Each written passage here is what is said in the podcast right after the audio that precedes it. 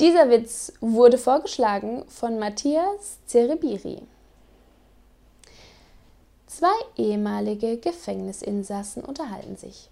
Sagt der eine: Weißt du was?